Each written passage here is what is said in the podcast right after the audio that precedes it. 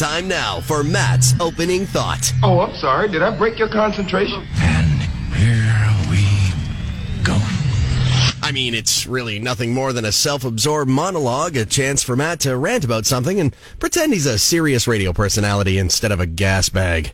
Let's face it, he stole this idea from Dennis Miller. Now, I don't want to get off on a rant here. I'm as mad as hell, and I'm not going to take this anymore. Now, I, I know the last thing we saw this football weekend was that ridiculous final play by the Cowboys. That you know, it felt like it needed you know, like circus music, doo, doo, doo, you know, or, or the old Benny Hill music for the older generation, where you saw a running back snapping the ball to the quarterback, and I was like, "Are there any offensive linemen out there? Where are they? Where'd they go?" And and Zeke gets smoked, and the, and the receiver KaVontae Turpin gets smoked by Jimmy Ward. It was silly play, and we all la- we all love laughing at the Cowboys. Also, this game shows that Dak is good. He just ain't great. And those two interceptions in the first half prove it. Horrible interceptions. Both of them, he had plenty of uh, pass protection. Dumb, dumb decisions by him. Now, that Eagles Giants game, that game was done at the end of the first quarter.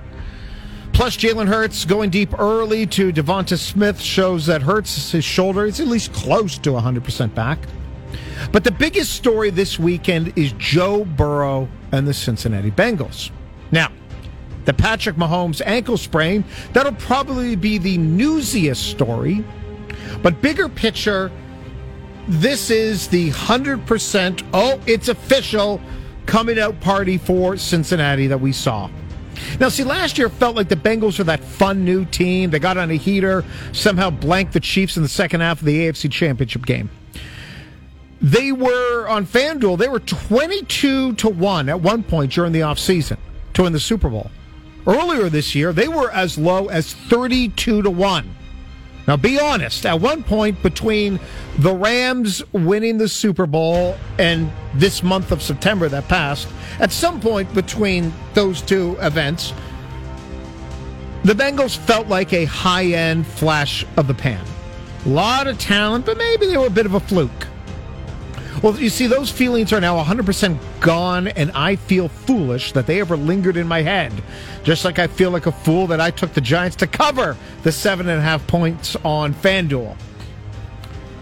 Cincinnati now has five playoff wins in the last, what, like two years? They've beaten Kansas City three times in just over one calendar year, and they just handed the Bills their worst loss of the year.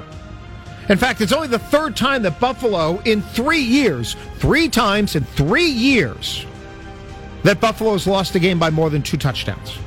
And they were at home, playing in snow. Damar Hamlin in attendance. From a sports betting perspective, everyone is taking the Bengals very seriously. Again, going FanDuel. They're a point, point and a half underdog in Kansas City. And yes, that is partially due, obviously, It's partially due to the high ankle sprain by Patrick Mahomes. But how often do you see Kansas City as a point and a half, only a point and a half favorite at home in the playoffs? Now, I'm not sure what impressed me the most. How well Joe Burrow played, how the Bengals D held the Bills to 10 points, and shut them down on third down, or how dominant their offensive line was. Yes, the same offensive line that we were all rightfully worried about after they lost like three starting linemen going into this weekend. Instead, they mauled the Buffalo Bills front seven. And this is not just because they didn't have Von Miller. That first touchdown drive, there was no third downs. Ja'Marr Chase catching a 28 yard pass over the middle. Second touchdown drive, just two third downs. And the second one led to the Hayden Hurst 15 yard TD catch where all the Bills defenders bit on that fake screen to Ja'Marr Chase. Team ran the ball 34 times for 172 yards. Every time Joe Mixon touched the ball, he went for at least five yards. Burrow threw the ball 36 times. He was sacked just once like a two yard loss. Bengals were 6 of 10 on third down, the Bills 4 of 12. There is no hotter team than Joe Burrow's crew right now. They have not lost since Halloween.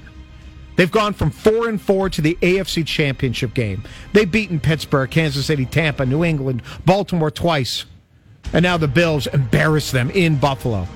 Now, I will not compare Burrow to Tom Brady. That is totally unfair to Brady. It's classic sports media, so part of me wants to do it, but it's way too soon.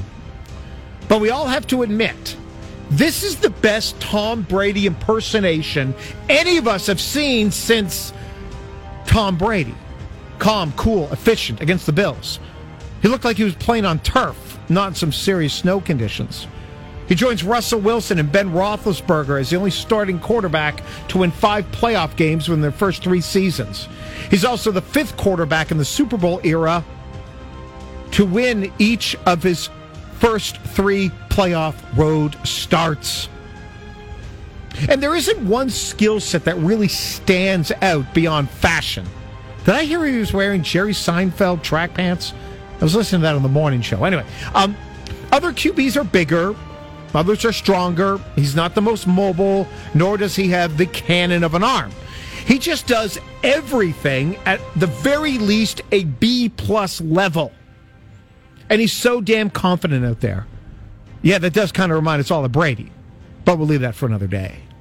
Now, one quick thought about the Bills. If you're of a certain age, you remember Wide Right, Super Bowl 25, the greatest Bills team ever.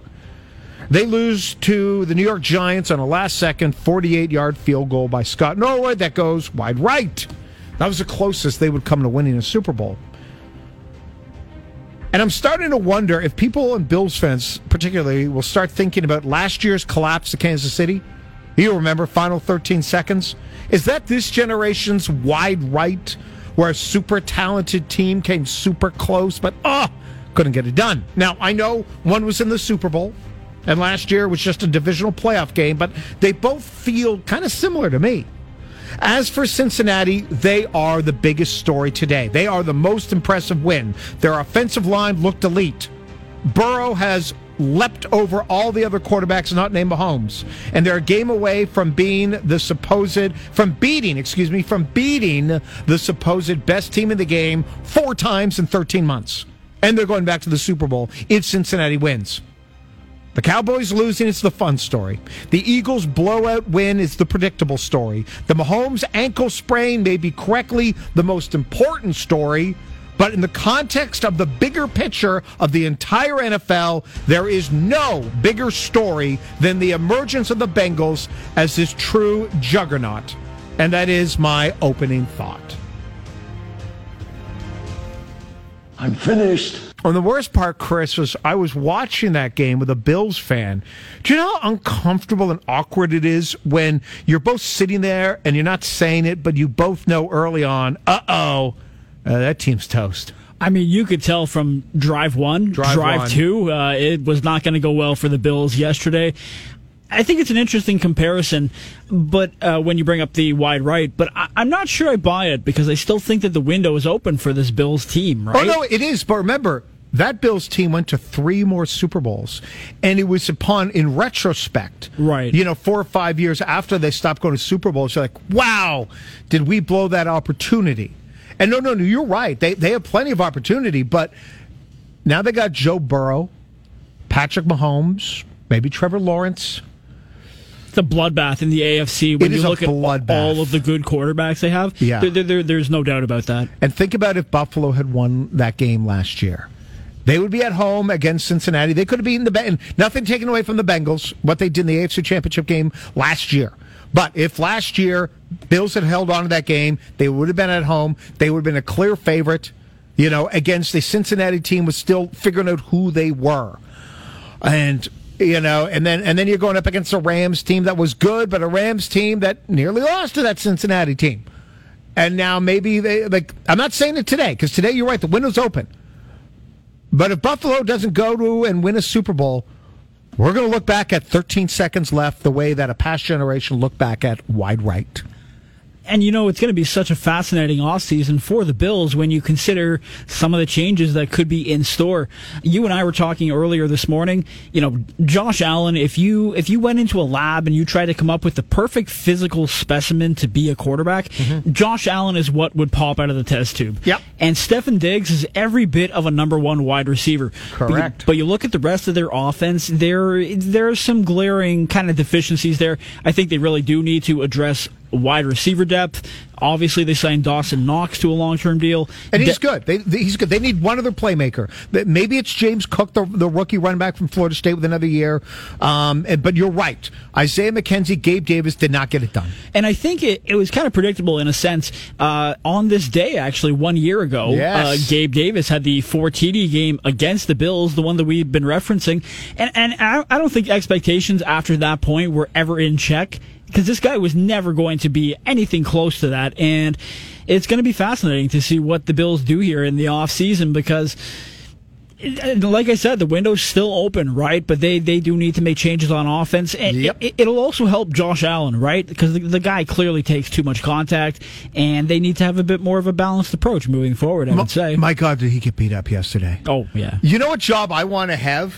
I want to be player responsible for pushing Josh Allen in the ass. Because you saw it on that touchdown drive. It's like, okay, what are we going to do? Well, Josh Allen is going to get the ball and he's just going to go. He's just going to go forward, and your job is to just just focus on the glutes and just push push Josh Allen into that chaotic man mass of, of humanity. It's like, riding behind a tank. Yeah, it's like pushing the tank. Yeah, just, okay, tank. You, uh, I'm going to stand behind you and uh, avoid the bullets, and I'll be I'll be in the rear with the gear, uh, but I'm going to push you in the rear, and then you go go get hit a hundred times by 300 pound angry linemen. And just quickly Ugh. before we go to break here, I did want to touch on Burrow. Uh, everything you said was apt and to the point. I'm not sure that there is a player in the NFL as cerebral as Burrow. To me, that's the perfect word to describe him. You, you you mentioned what a high floor he has. He does everything at a B plus level.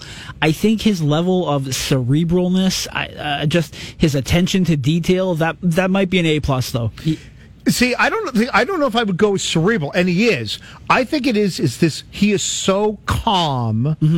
And it's like some guys, I, like his heart rate, I bet doesn't jump as high as some people in the moment of chaos. Like he just, he's very good at, like to your point about cerebral, he's very good at reading from, you know, option one, option two, option three. It is a calmness where everything feels slower to him, which is remarkable considering how young he is. Absolutely. And I know that this might seem a little bit hot take ish.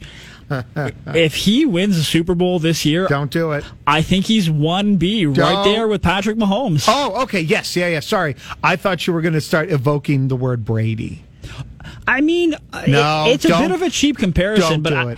I, you know, there's certain players in sports. It doesn't matter like what sport. Wayne Gretzky, Michael Jordan, Tom Brady. I don't really think they should ever be compared to a current player. It's Yes. just it's unfair to both parties involved, and so I'm not going to do that. But I mean, stylistically, there are some similarities for sure. Oh, there absolutely is. All right. On the other side, we'll get uh, into the most impressive thing that happened to a Canadian this weekend and uh, in the world of sports, and it was from the LPGA. That's coming up next.